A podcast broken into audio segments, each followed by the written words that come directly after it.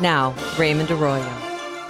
A warm welcome to all of you joining us in the United States and the world over. If you'd like to comment on tonight's show, send me an X post. I'm at Raymond Arroyo. Lots to cover.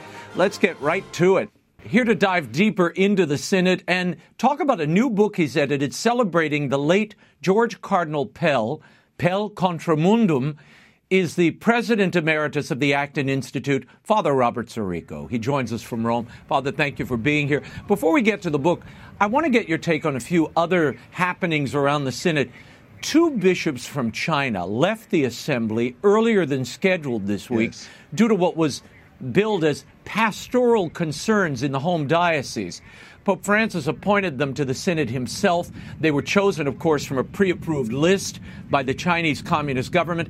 This premature exit was similar to the one that occurred at a synod gathering in Rome back in 2018, Exactly. shortly after the consummation of that infamous Vatican China agreement. What is the message being sent here, in your estimation? Evidently, the message is that the uh, the Chinese Communist government doesn't think this is important enough for them to have people here for too long a period of time. Uh, you remember that when Cardinal Zen came for the funeral of Pope Benedict, he was allowed five hour, five days. So he arrived, went directly from the airport to the funeral. Uh, the next day, met with the Pope, and then went back to the airport and got back to China. So uh, I think it's a, a slight. Well, it also might indicate uh, something about the nature of the secret terms of that agreement with Rome. It, it, it feels like it's a who's the boss kind of game being played here. Yeah, yeah. Well, uh, talk about secrecy. I mean, the whole the whole discussion at the Synod is is very complex. Uh, the whole method and the way in which they do it, and then they keep tapping down on uh, people uh, not being open and speaking um, their hearts and their minds. Yeah, no, it's an amazing, uh, you know, confluence of influences as well as uh, suppression of some information and then, you know, overexposure of others. Father, I spoke with Robert Royal about this earlier. Right. The idea of priorities. Pope Francis has refused to meet with key cardinals, including Cardinal Zen. Uh, I know reporters who've requested interviews as well with the Pope, all of which he's refused. Contrast that with the lengthy meeting he had this week with dissident Catholic nun, Sister Janine Gramick of New Ways Ministries, and even Hollywood star Whoopi Goldberg, Yes. who uh, uh, told him she's taking nuns into the 21st century. Father Sirico, your take on these choices the Pope makes with his time and given your knowledge of media and business, how damaging is this to the optics of the papacy as well as in the midst of this synod? Well, of course, from my perspective, it's damaging. I'm sure from another perspective, this is exactly what the Holy Father wants to project that he's sending a message without saying anything, without making an argument, just by the selection of the people he chooses to meet with, and generally the people who are giving uh, meditations and reflections during the course of the uh, Synod. So this is very well calibrated, really. What do you think that message is? What do you think he's trying to convey without saying? I, I think he's trying to say the church is on the move. the question is, and, and he, he really developed this thought recently in one interview where he talked about uh, the church has to change, it has to go forward. Yeah. And it needs to leave behind certain things. And the, the problem is that we don't have the kind of boundaries and the safeguards in place as to what is it that's going to change. I mean, can, can the church uh, create the idea of a fourth person of the Blessed Trinity? I mean, I, I'm sure the Holy Father is going to say no to that, but what are the criteria? How, how do you know, how do you discern an authentic development from an aberration? Right. Yeah, and Cardinal Newman and others have been very clear on what the pattern of that development would look like. This doesn't seem to satisfy it. But anyway, uh, I need to get your thoughts on your friend, Chinese Catholic freedom fighter Jimmy Lai. Jimmy's been a prisoner, of course, viewers of this Yes. show know, a prisoner of the Chinese Communist government for over a thousand days now, reaching that milestone at the end of September. Lai is now 75 years old. Father, you produced this fantastic documentary, The Hong Konger, about Jimmy Lai. How is he doing? And do you see him ever being released at this point? As a matter of fact, we just had a premiere of uh, the Hong Konger here in Rome to a packed house, including about, um, I, I, suppose there were eight uh, ambassadors who were present, uh, good bit of media, and the people were really moved by this. Um, the sad thing is now they've moved his trial. It was supposed to take place right about now in October, but they moved the trial to December, and if I'm not mistaken, it's the 18th of December. And uh, you ask me if I think he'll ever be out. Um, I pray so. I've been working very hard to raise the awareness of his struggle and encouraging people to uh, call to free Jimmy Lai. Uh, but it, it doesn't look very good. I, I think uh, if we hear that he is hmm. extradited to mainland China, I think that that says everything that will be said on the subject. Well, Father, given the Vatican China agreement, how does Jimmy Lai's witness contrast with the Vatican's seemingly permissive attitude toward this dictatorship in China? Well, I, you know, it, it's a stark contrast, isn't it? And it's not just the dictatorship mm. in China. I mean, you have uh, just today, uh, I think it was 12 priests were released from Nicaraguan. Uh, prisons uh, and exiled to Rome. The bishop who was arrested is, has elected to stay uh, in Nicaragua. Mm. Uh, there's relative silence about that. I haven't heard any press uh, yep. coverage or any Vatican statements on that. So we see this as a pattern. The the thing is that Jimmy Lai is giving witness. He's a white martyr. In fact, in the book, which we'll talk about in a moment, Cardinal Gracias yeah. from uh, uh, Bombay uh, who described uh, referred to Cardinal Pell that way. George Cardinal Pell as a white martyr. And I think that Jimmy Lai is a white martyr as well. Yeah, yeah, you're getting ahead of me, Father. But let's move on to the book. Uh, you edited this new book. Sorry. It celebrates the thought okay. of the late George Cardinal Pell, Pell contra mundum, Pell against the world. In it, you highlight Cardinal Pell's role as a defender of orthodoxy in chaotic and confusing times. I mean, he certainly was a prophet. Uh, I spoke with him on the show in June of 2021, and I asked Cardinal Pell then about the German synodal way. But not even he could imagine that the aberrations in the German church would soon be embraced by the global synod in Rome as well. Watch this. I don't know whether abortion and euthanasia are on the books. Uh, I hope not. But uh, certainly they want to change the teaching on, uh, some do, on sexual morality by blessing homosexual unions. Uh, they object to the tough teachings of Jesus on uh, adultery and against remarriage. Uh, they seem to have a different list of uh, qualities that are necessary for the fruitful reception of the sacraments, different from that of St. Paul. And some of them would um, uh, want to have an order of women priests. Now, we can't have a hmm. German set of the Ten Commandments and we uh, can't have a, a, a set of uh, women priests in Germany and nowhere nowhere else. Uh, Father, your reaction to that, particularly that line, they want to change church teaching. It's really haunting.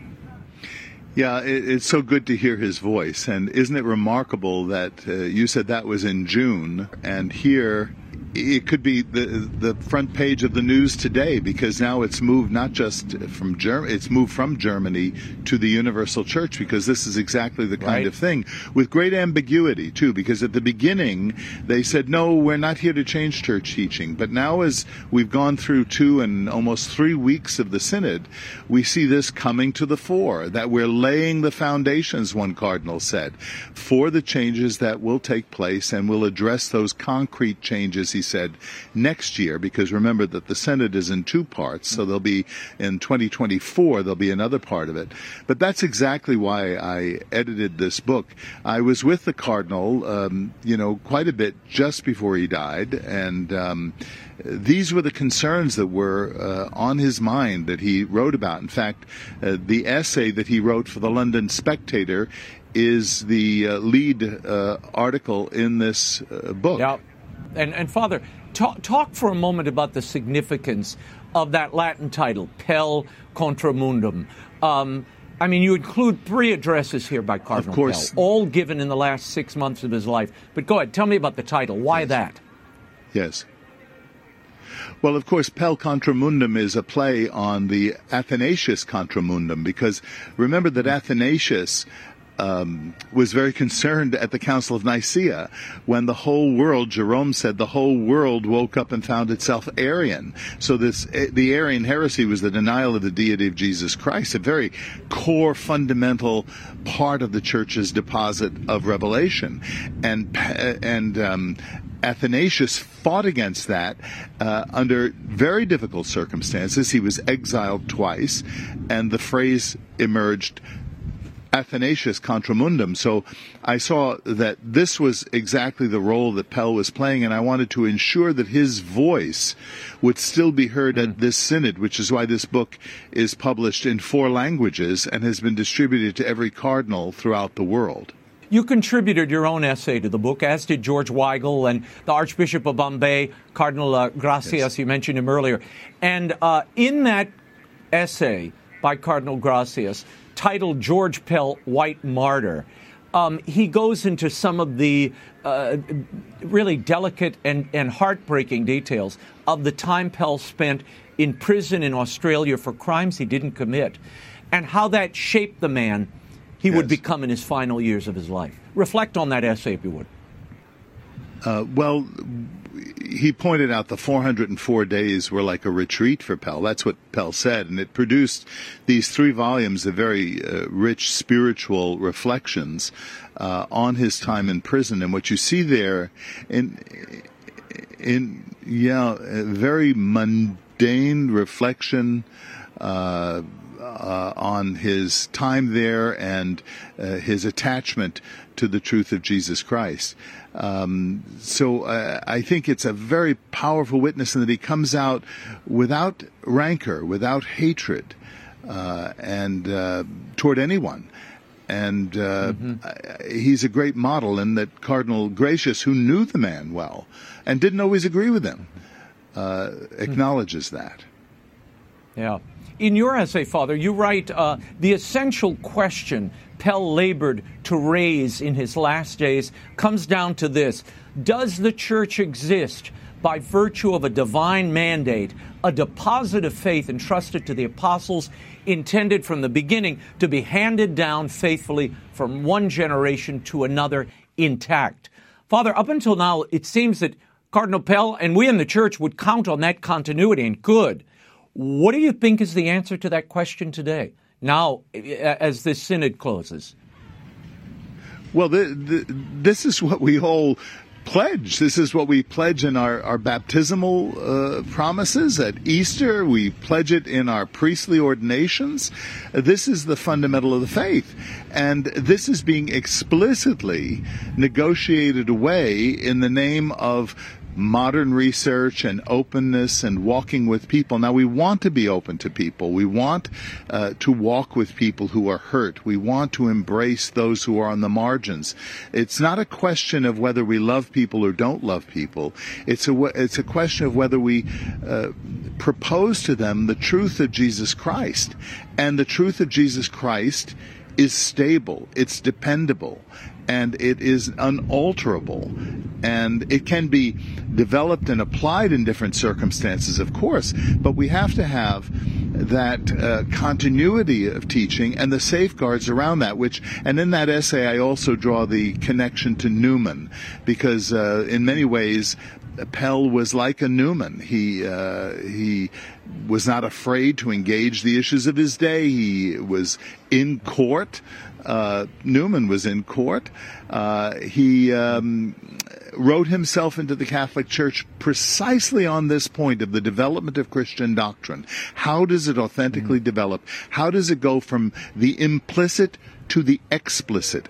Not a change or a reversal of its teaching and its insight, but an amplification and a clarification of the truths of the faith. That's what Newman was mm-hmm. That's precisely what Pell was about. And Newman, you'll remember, was called the silent father of the Second Vatican Council. My mm-hmm. effort is to ensure that Pell's voice is here, that he is here as a silent father of this synod. Before we go, you include an essay written by Cardinal Pell right before he passed. It was published posthumously. It was titled The Catholic Church Must Free Itself from This Toxic Nightmare, uh, referencing the Synod. It includes the ominous warning to his brother bishops, yes. quote, the synods have to choose whether they are servants and defenders of the apostolic tradition on faith and morals, or whether their discernment compels them to assert a sovereignty over Catholic teaching.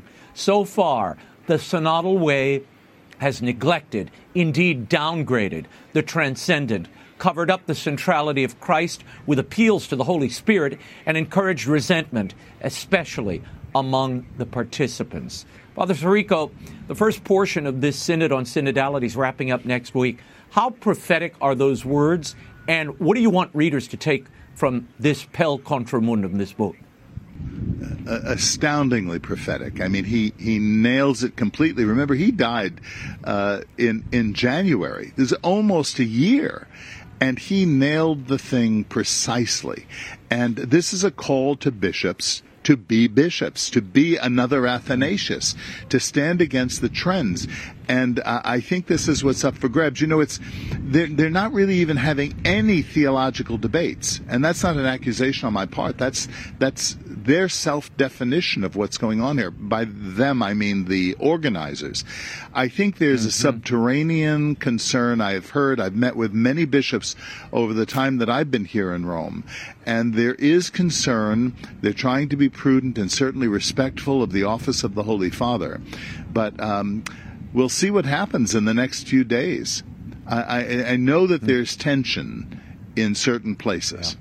Yeah. Uh, we'll see how all this shakes out. And again, this is the greatest uh, cliffhanger ever because you got to wait a full year for anything to happen. So we will leave it there. Pell Contra Mundum, edited by Father Robert Sirico, is available now at bookstores everywhere and online. Father, thank you for being here.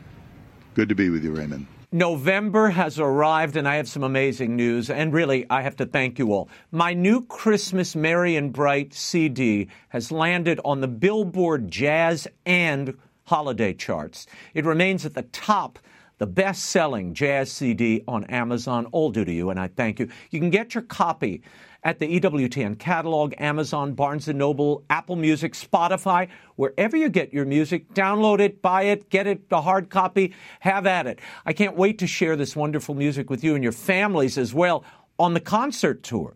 We're kicking off Saturday, November 25th. That's Thanksgiving weekend in Phoenix, Arizona. Then Sunday, December 3rd, I'm at the House of Blues in Dallas. Friday, December 8th, the Straz Center in Tampa. Friday, December 15th in Cleveland in the grand finale. Thursday, December 21st at the Ryman Auditorium in Nashville. Jose Feliciano will be with me in Dallas and Nashville. Frankie Avalon joins me in Cleveland, and boy, do I have some incredible surprise guests for you. Go to RaymondArroyoChristmas.com for links to tickets, and please tell your family and friends, come out to see us. It's going to be incredible. It will make your Christmas, I think, merry and bright. I was really heartbroken this week to learn of the passing of legendary film director and my friend, William Friedkin. He died in Los Angeles on August 7th at the age of 87. And Billy, as many of you know, won a Best Picture Oscar for the 1971 classic, The French Connection. And he's best remembered for his 73 blockbuster, The Exorcist, on which he collaborated with my other dear pal, the late William Peter Blatty. I sat down with Billy Friedkin numerous times to interview him for this show it was always a joy. We spent time at his home. He was just uh, insightful, irascible, endlessly engaging, and a true raconteur until the end. I'm most glad to have been able to call him a friend. Here are some of the great moments I had with Billy Friedkin over the years. In 2015, we talked about his amazing life and career. First, making a name for himself as a documentary filmmaker and what The Exorcist was really about. Spoiler alert, he called it the mystery of faith. Let me start with when you go now to a mm movie theater, what are you looking for? Um, intensity, uh, something that I that will hold me and um, will make me a part of the story, a part of the characters. Most the, I don't see a lot of films now. Most of the films I see uh, that are made today um, lack any real passion. They're called um, projects now in Hollywood. They're not referred to as fi- as movies, let alone films. They're all projects Series. uh, and uh, well, they're designed, you know, just to um, attract the largest number of viewers, which is a good thing. But I remember a time when films could be considered a work of art. I don't see that now. I was stunned to read that the father of The Exorcist, The French Connection, Bug, would say the MGM musical is the spine of the American film. Explain that to me.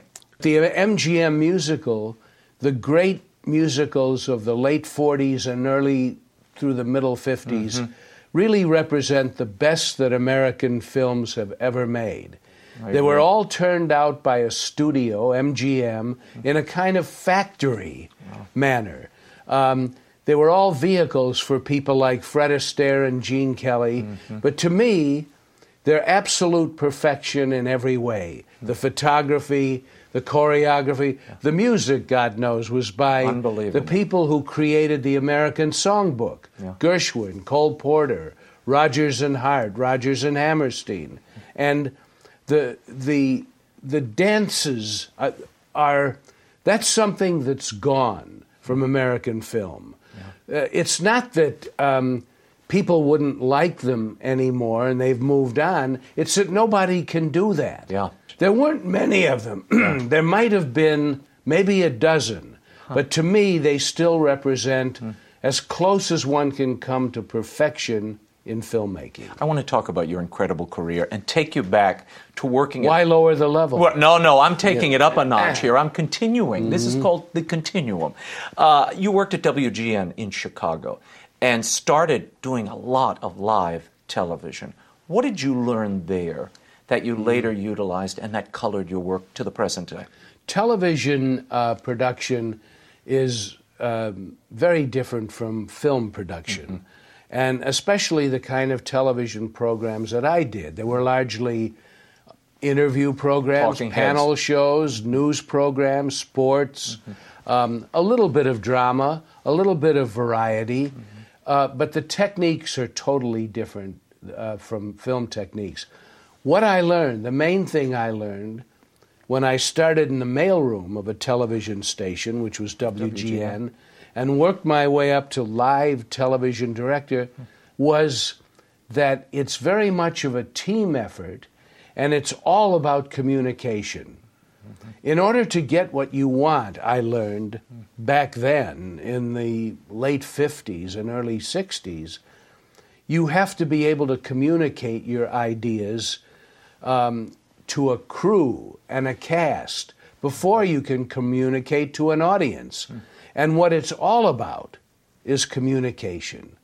The idea of making a film or putting something on television is about communicating with an audience, and that's all it's about. The difference is this, Raymond, but the painter, the writer, the composer are working alone. The film director is working with a two ton pencil. You know, um, literally at times, thousands of people, on some films. It's a collaborative effort, whereas the other art forms are not. Uh, you met with Blake Edwards about a script treatment he had of Peter Gunn. Mm-hmm. He let you read it, and at that moment, you met someone who would become a major collaborator in a future work, but you were not too hot on the script. I didn't like the script. It was the script simply said by Blake Edwards, who I had great admiration for. I thought then and think now he was one of the great American directors. And I was a kid who had done one little film with Sonny and Cher. I told Blake I read his script with great interest and thought it was terrible. And when I said there was a bunch of people in the room, uh, many of them were sitting in shadows around this enormous office Blake had at Paramount. And after I'd said to Blake I didn't like the script, I thought it was terrible, and he thanked me uh, for letting him meet an interesting person. and as I was leaving, this guy followed me out of the uh, office on the Paramount lot, and he introduced himself, and he said, I'm Bill Blatty. And he said, uh, I'm the guy who wrote that script. and I said, What? It says, it says by Blake Edwards. He said, Well, Blake often does that. He said, But you know, you were right. I think you were right. The script does need a lot of work. We have all said the same thing to Blake, but he doesn't want to hear that. And um, I admire you for your honesty. And I said, Well, thank you very much. We shook hands, and that was it. That was it. And four years later, he sent me uh, the manuscript of his novel, The Exorcist. You read The Exorcist in a San Francisco, was it a hotel? It came It's a to hotel, room that overlooked the entire Bay Area. And you thought what as you sat to read that? I thought it was really a, a very uh, powerful and important piece of work. I thought, first of all, this is a great read. You know, th- this is a wonderful story, very well handled. The characters were well drawn. It was uh, uh, uh, about the mystery of faith, which you don't read too many no- popular novels coming along that deal with the idea of faith in a in a way that can be comprehended. And it was a disturbing and powerful story. And I, I was reluctant to read it. I carried it with me on a. I was on the road uh-huh. doing interviews for the French Connection, which hadn't come out yet. Mm-hmm. Was about to, and the end of my tour was San Francisco, and I opened the book, oh, and I started to read it. Canceled my dinner plans, and Blatty included his phone number mm-hmm. at the uh, bottom of the letter he sent me, and I called him, and I said, "This is great." And he asked me if I'd be interested in making the film. Bill Blatty always considered this, the book and the subsequent film, an apostolic work, one that would awaken people to the nature of evil and, by proximity, the nature of good and faith. Mm-hmm. Did you see it the same way? I agree with that. Um, but we came at it from a different mm-hmm. place. Mm-hmm. Bill came as a believing Catholic, Right. which he is. And I come to it as someone who believes in the teachings of Jesus Christ, as they're recorded in the New Testament. Um, and I made the film as a believer, not in all the tenets of the church, Right. as Bill does, but in the teachings of Jesus. Yes, that's, uh, that's still my position. Do you think that's why it has had the staying power and still has the resonance it has, spiritually speaking? You watch that film today. There is no doubt we are seeing the clash of not only good actors and great special effects, but there's something else happening there. That between that film and the viewer. Yes, it is a film about the constant presence of good and evil in, in all of our lives mm-hmm. from the beginning of time. Mm-hmm. Cain and Abel. You know, the, the constant, pre- the, the Garden of Eden, the serpent. Hmm. Uh, there was always, there has always been a powerful demonic force attempting to undo the work of the Creator. Throughout all of history, there has always been, you know, whether he's called the devil or the adversary mm-hmm. or whatever, there has always been this clash of good and evil. It has always been the, the burden of goodness to triumph over the threat of evil. Do you see that as a through line that runs through all your work? That, that notion you just articulated? Absolutely. Yes. Hmm. Yeah, Let's go back talk about the French Connection. It is even when you watch it today, it is so gritty. It feels so real. A lot of these scenes, though, particularly the chase, they were real. You didn't get permissions, you didn't get clearances for any of this. No. Tell me how that happened Well, we- and I- how you did it without getting arrested. Well, I had the cops on my side because it was a story about police heroism. Ah, And every off duty police officer in New York helped to protect the set. And they were all carrying their badges. And in case I got stopped for breaking every imaginable traffic law and other laws in the making of that film, I had the cops around me to protect me. There's something you say in the book. There is an outlaw quality in so many of your works, particularly The French Connection, The Exorcist. And, and what I mean by that is this, and you, you, at the end of your book, you write Good and evil coexist in me, in all of us, and I believe it's a constant struggle for our better angels to prevail. This is a theme in all my films and remains a personal struggle. But I've been blessed with a loving, devoted wife and two wonderful sons I dearly love, and they constantly help me suppress my darker impulses. In spite of all the gifts God has given me, I still occasionally harbor anger and resentment. My salvation is to channel them into my work. How is anger and resentment channeled into The Exorcist? Well, first of all, uh, I would take out one word if I was editing that today, and that would be occasionally. Okay. uh, like everyone else I know, mm-hmm. I harbor all of the worst qualities of humankind. I believe they are built into our DNA.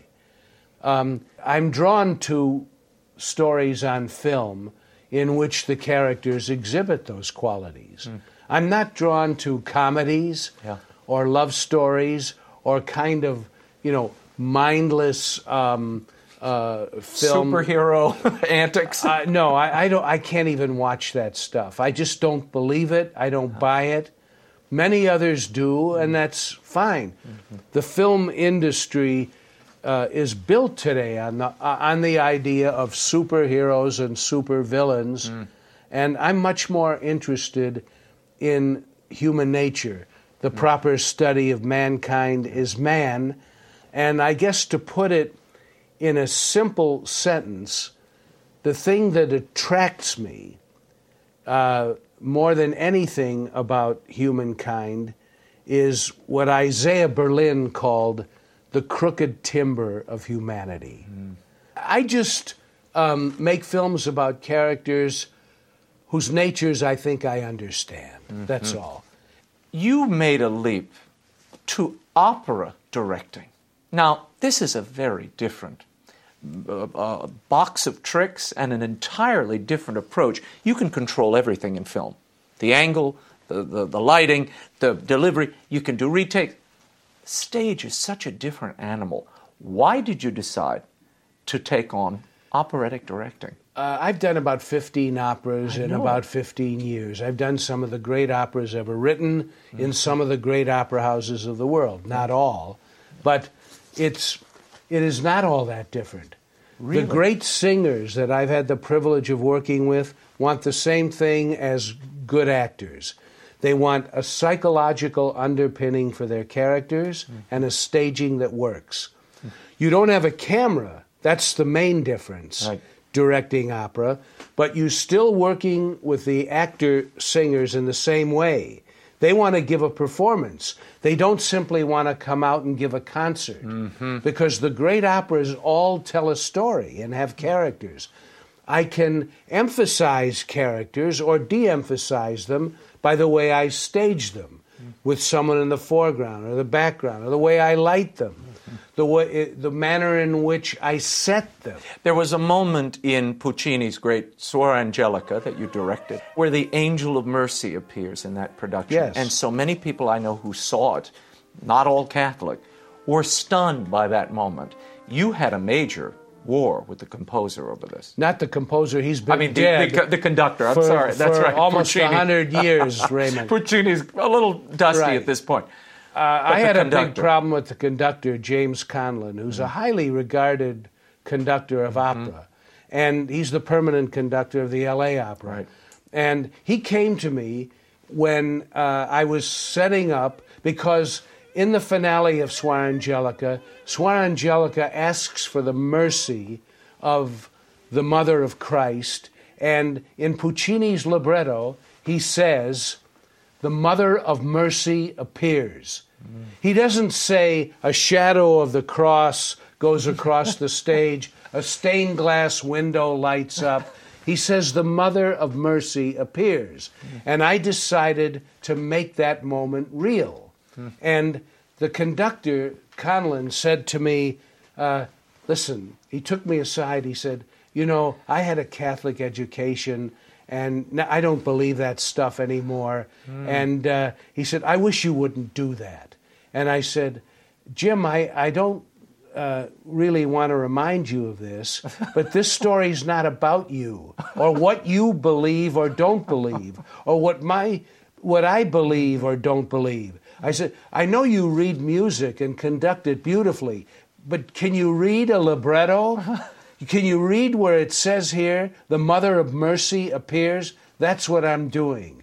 Mm. And after we did it, there was not a dry eye in the house. Mm. Men in tuxedos were weeping. Mm. Every woman in the house, non believers. And Placido Domingo, who's the director of the LA Opera Company, right. said to me, Billy, tonight you have made all of Los Angeles Catholic.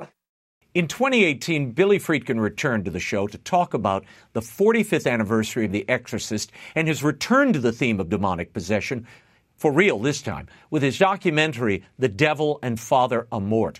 I was even treated to a walking tour of Georgetown's exorcist locations with the master himself. Watch. Father Amorth begins every exorcism by thumbing his nose at the devil. In the room are Christina's family and other priests to assist Father Amorth.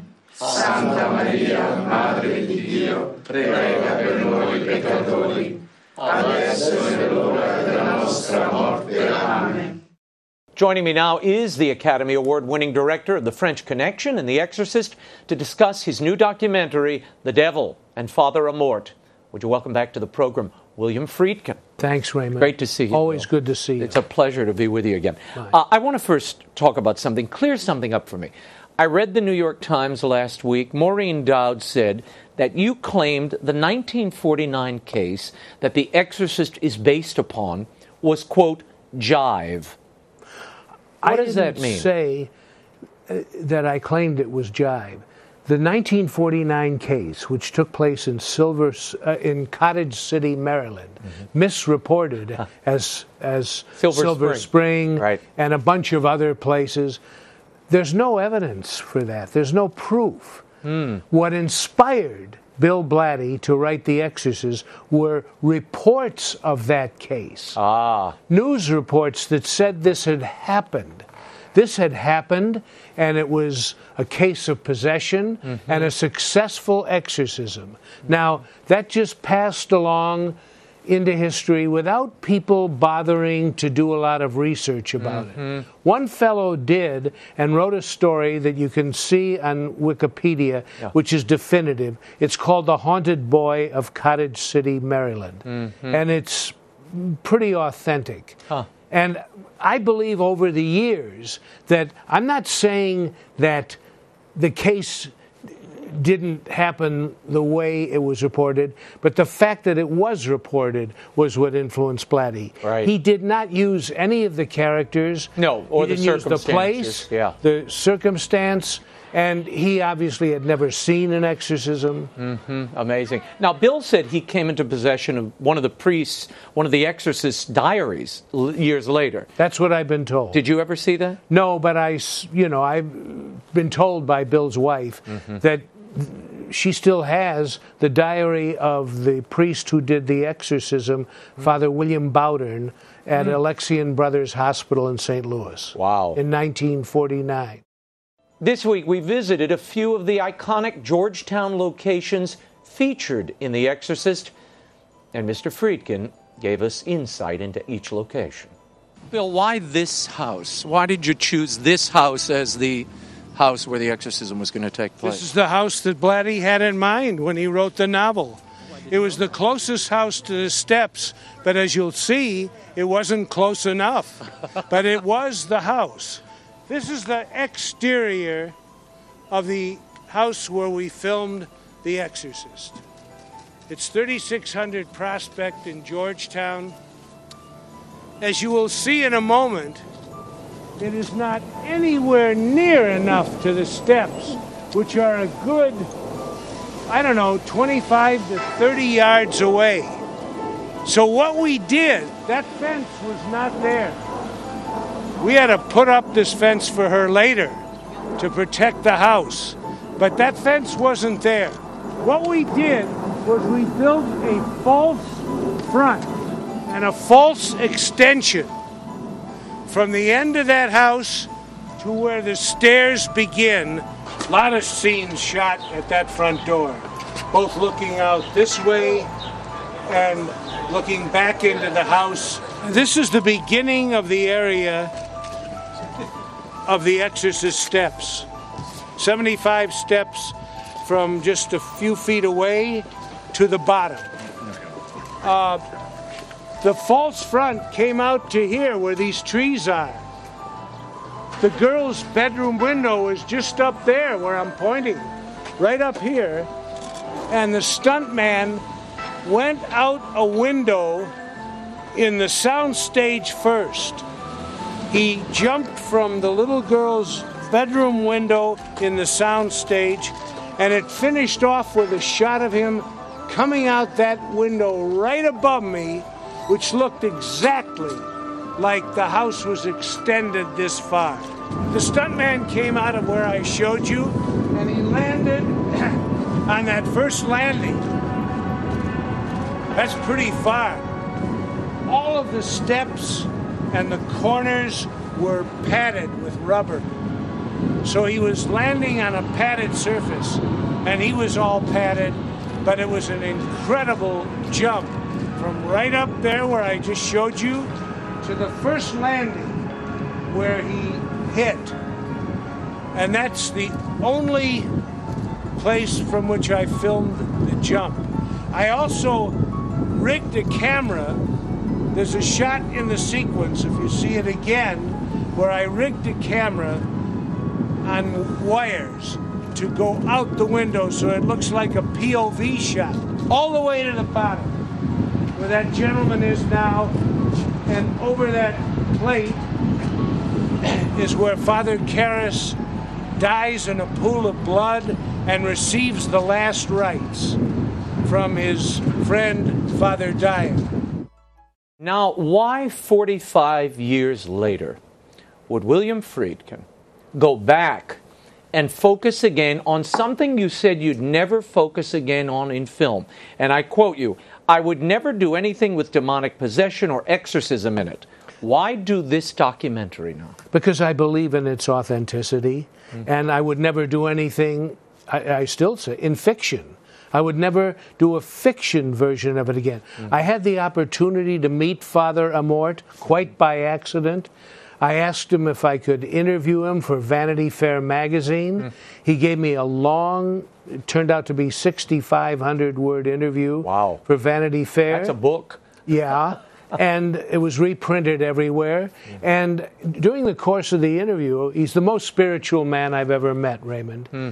And I asked him at the end of the interview if he would ever allow me to witness an exorcism, thinking he would not. And he said, "Well, let me think about it." And a couple of days later, I got a email from his uh, the head of the Pauline Order in Rome, who said that Father Amorth would allow me to witness an exorcism on May 1st of 2016. Wow. And I had originally met him in March. So uh, once he said, okay, you can witness this, which permission is never granted. Right, never. I can tell you, never, and rightly so. Um, I then pushed my luck and said, well, would you let me film it, Father? And word came back two days later saying you could film it, but alone, with no crew and no lights. So I went in with a little still camera that shoots high definition video and, sh- and sat two feet away from them while they were doing it. Wow. Now, you say the exorcism, and Bill Blatty used to tell me the same thing. The exorcist, he said, is about the mystery of faith. Is that what this documentary, The Devil and Father Amorth, is? to some great extent, certainly. I mean, there's no proof of anything, Raymond. Mm-hmm. There is not one person in this entire world that knows the greatest philosophers, religious scholars, whatever, do not know if there is a heaven, a hell, an afterlife, why we were born, what our purpose is here. It's never going to be revealed until, let us assume, there is an afterlife. Mm-hmm. But Bertrand Russell, Teilhard de Chardin, uh, all were offering informed opinion and belief, mm-hmm. but there's no hard evidence. If you if you need a fact, there are those who need to have their hands in the blood in mm-hmm. order to believe. Now I have tremendous faith in the teachings of Jesus. Mm-hmm. I believe in the teachings of Jesus Christ, but I don't know anything, and neither do people a thousand times smarter than me. Mm-hmm. Give me a sense of the, what this means to you as a filmmaker. You started your career doing a documentary about a man on death row, The People versus Paul Crump. And here you are, all these years later, doing another documentary focused really on the thing you're probably best known for as a filmmaker exorcism, The Exorcist. Why make that journey? Any trepidation about turning this into a film once you had the footage of the real exorcism? Yes, and I didn't know what I was going to do with it. Mm-hmm. I filmed it because Father Amorth allowed me to film it, mm. and the woman and her family said okay. Mm. Uh, then I thought, well, what? I didn't think I would make a documentary out of it. I mm. thought I would have this to show to interested people. And then I got the thought to take it to some of the leading brain surgeons in the country and the leading psychiatrists. Why'd you do that? Well, I felt that they would either debunk it and or explain in medical and psychological terms what it was. Mm. What did Father Amorth and his lifelong example teach you, not about evil, but about good? That a man was there willing to devote his skills and his life to helping to liberate people of what they believed what had them completely in check and in choke. Their lives were not their own, and they went to Father Amorth as a last resort. Hmm. And he liberated many of them. But he never believed he did the liberation. They always call upon Jesus to do the exorcism. That's what the prayer is. It's not the priest as Saying, "Come out of there." As in my film at one point saying, I cast you out. Mm-hmm. It's Jesus that they're praying to to cast out the demon. Mm. And that's what Father Amorth believed. And I believed in him hmm. and still do. What do you want people to take away from this project after seeing this film? What do you hope it's going to accomplish? Well, it was better said by Shakespeare in his play Hamlet, when he had Hamlet say to Horatio, There are more things in heaven and earth than are dreamt of in your philosophy, Horatio. Mm-hmm. And that's my belief. Mm-hmm. I believe there's just so many things that I don't know or understand, but I'm still curious about, but don't know or understand. And hopefully, this film, which is not fiction at all, not special effects, not does not set out to terrify you or show you outrageous events. Mm-hmm. The, ec- the possession enough is outrageous enough. But I believe that this film is a, a, a doorway into that, hmm. into more things in heaven and earth. And one of the doctors in the film that I interviewed, who I showed the exorcism to, said, Well, and he's the man who's in charge of brain mapping, said, Well, just because we don't believe in something or know something doesn't mean it doesn't exist. Ah. It's kind of a double negative, but it's true nevertheless. We don't know about this, but that doesn't mean it isn't true or doesn't have a name or will not get another name later, like radiation. Right? You know, they knew nothing about it when it occurred.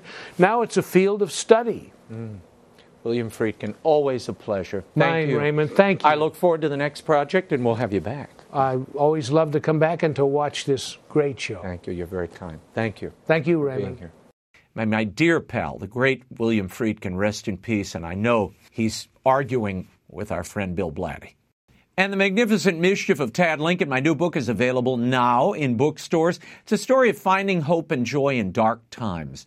Uh, Tad Lincoln's magnificent mischief really saved his father in many ways. And it's a good reminder to parents, to all of us, about the power of a child, not only to create a national tradition, but in our families, in our lives. It's available at Barnes & Noble, Amazon, the EWTN bookstore, wherever you get your books. Go to RaymondArroyo.com for more details. And a group of nuns has gathered to record a new CD of music dedicated to the Blessed Sacrament. The sisters have teamed with De Montfort Music, Sophia Music Group, to bring us Adoration from Carmel, Eucharistic hymns from the Carmelite sisters of the Most Sacred Heart of Los Angeles. A member of their community, Sister Gianna Heineman, is here to tell us more about it. Sister Gianna, thank you for being here. Uh, we'll get to the new CD in a moment, but uh, tell me about your community, the Carmelite Sisters of the Most Sacred Heart of Los Angeles. Um, give me a sense of the community and its apostolates.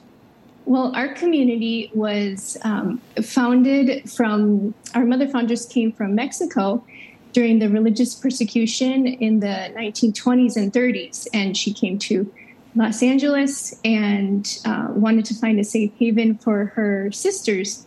And so we have been here for 95 years. Um, and we are a, a, bit of a unique version of Carmel, as you may imagine. We're semi cloistered, meaning that we, uh, we do have our life of Carmel, our life of prayer, uh, but we have active works also. Whereas other cloistered Carmelite communities, they don't leave their monastery. Um, but we have the traditional life of prayer, and then we serve in education, mm-hmm. in uh, retreat work, and in healthcare for the elderly. Hmm. Now, Sister Gianna, obviously, uh, a, a, part of your service is music and the chant, and I know that plays an important role in your liturgical lives. How important is music to the community? And how does music reflect your devotion to the Eucharist? That's a great question. Well, we begin our day. Um, our day is ordered, or we call it our orarium, is beginning with music and ending with music. Um, in the morning, our sister uh, who rings the rising bell wakes us. And so the very first thing coming out of our mouths and as we exit out of sleep is song, and she's calling us to the chapel. So um, we begin before the Blessed Sacrament and we end before the Blessed Sacrament at night, um, praying Compline together. Mm-hmm. So singing is of the essence um, of our of our life um, in the Mass, in Eucharistic adoration and um, the divine office. Mm. The new CD is called Adoration from Carmel Eucharistic Hymns. Uh, it was recorded in your own St. Joseph's Chapel, and it consists of both traditional and contemporary arrangements. Um, uh, how are these 16 selections chosen, sister? And what's the significance of these pieces of music that made their way onto the CD?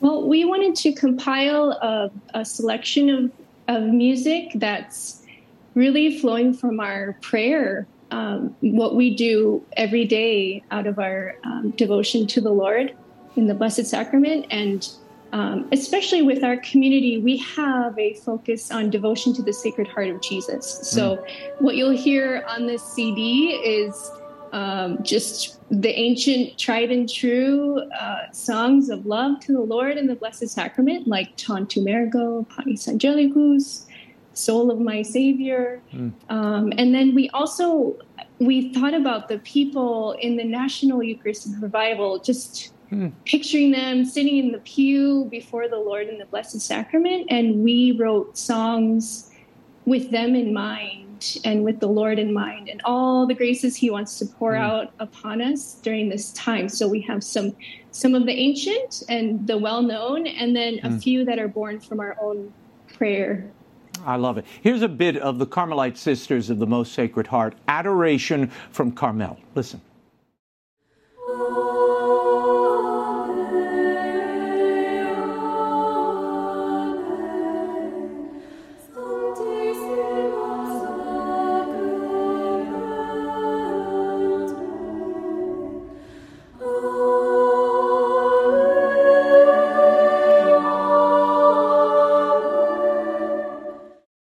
So beautiful. This is not the sisters' first CD, though. Uh, the community recorded its first album back in 1996. Sister Gianna, what's special about this new CD? And how are listeners reacting? Well, what's special about this new CD is uh, it's not original in sense of creative. It's ordinary to our Carmelite way of life. But what we're allowing you to do is step inside of our chapel and, um, as it were, sit in the pew with us um, or kneel and adore the Lord. So we just the way we recorded this CD is unique to our um, other albums that we've done. We recorded in our chapel, and the Lord in the Blessed Sacrament was there, and um, it's just an authentic rendering of, of our way of life. Mm. And I really love that every once in a while you can hear a, a rosary bead jingle because we're getting into the music and we're singing and just loving the Lord in praise and together with our voices. Well, I, I hope the audio engineer agrees with you, sister. You know, sometimes they get touchy about the. you know, the little tings and the clicks happening in the background. But we'll leave it there. Adoration from Carmel, Eucharistic hymns from the Carmelite Sisters of the Most Sacred Heart of Los Angeles is available now at music outlets everywhere and online. For more information, you can go to sophiamusicgroup.com. Sister Gianna, thanks so much for being with us. Thank you for having me. That's all the time we have for now. Be sure to catch us next week. Until then, we'll be scouting the world over for all that is seen and unseen. On behalf of the staff and crew of EWTN News, thank you for watching. I'm Raymond Arroyo. Bye now.